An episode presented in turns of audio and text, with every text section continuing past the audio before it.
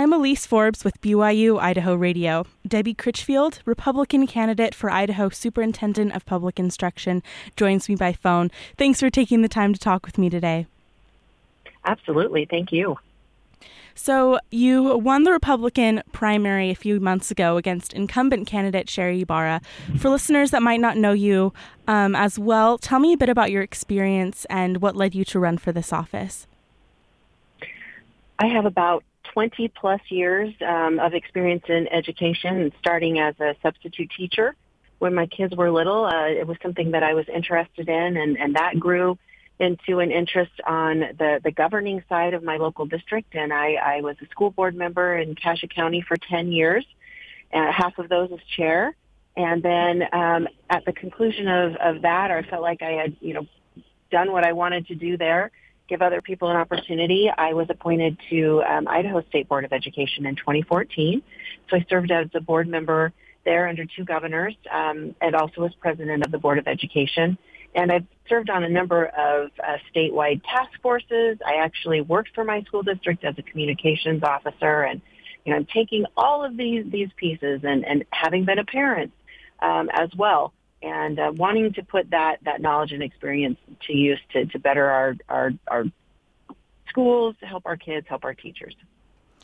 And as you know, with all of your experience in education, um, there's been a debate in Idaho around funding for public education. Um, in some areas, we've seen a dec- or an increase in bonds bonds and levies for funding local schools. But in the most recent legislative session, there was a boost in spending on schools. Um, how do you believe public schools should be funded? I know that the, the way that we're doing it now um, may not directly impact in the ways our schools, our local districts need it, um, or we're not maximizing that. And so I, I believe that how we're doing it works if we can actually get the money to the places that matter for um, programs uh, for teachers, classrooms, et cetera. And so one of the things that I've been working on um, as you know, leading up to the election, anticipating a successful outcome for myself, going through the public schools budget. I don't think that that audit or review has been done um, in, in more than 10 years. Looking at what we're currently putting out for schools and then asking myself educational leaders, community leaders, parents, is this where we want our money to go? And does it make sense now? And so I'm, I'm looking to have a, a pretty extensive review of the current budget. I don't think that the answer is always necessarily putting more money into it, but how do we more efficiently use the money that we have? Resources alone will not tackle our issues or help us if we don't have a plan. And I want to not have that backwards. I, I feel that the, the budgeting process has been here's some money or someone comes and asks for money for education mm-hmm. and then well we'll figure out what to do with it. Well what i would like to do is say here's the plan here's how we're going to get there and, and what it's going to take financially to, to be there. Right. Um, and in the state legislator la- sorry in the state legislature, we've seen some debates around indoctrination in public schools, including a debate over critical race theory um, during the legislative session. There are some who say it's a non issue, and others have advocated for decreased funding for universities because of the issue.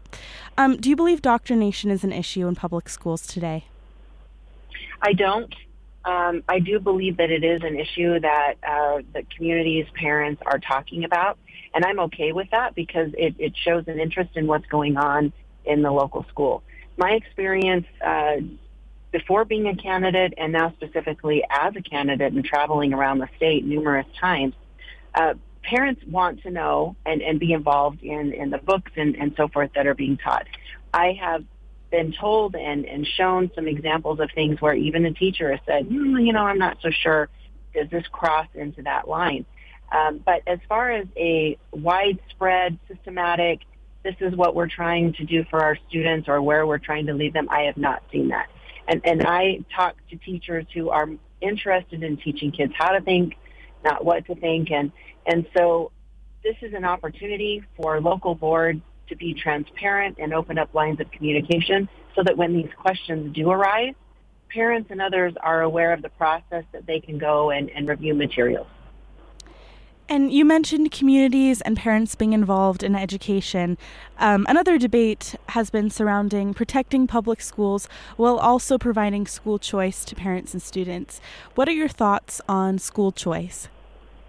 I am a proponent of school choice. I believe that parents know best uh, what works for their child, and, and the, the right educational environment may not be the same for another child. And we are very fortunate in Idaho uh, to have as many options for choice as we do. In fact, our, our state was recently ranked by the Heritage Foundation for being the third uh, most educationally free state in the country, uh, meaning that we allow parents at every level of education to move their child in and out of, of the, the environment that works for them. And I support that. Well, thank you again for taking the time to talk with me about your platform and why you're running. Um, just to conclude, is there anything else that you'd like to say to potential voters?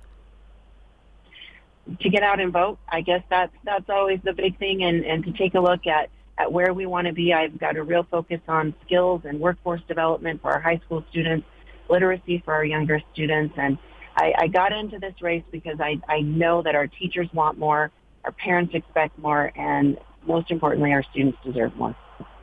Well, thank you again for taking the time to talk with me.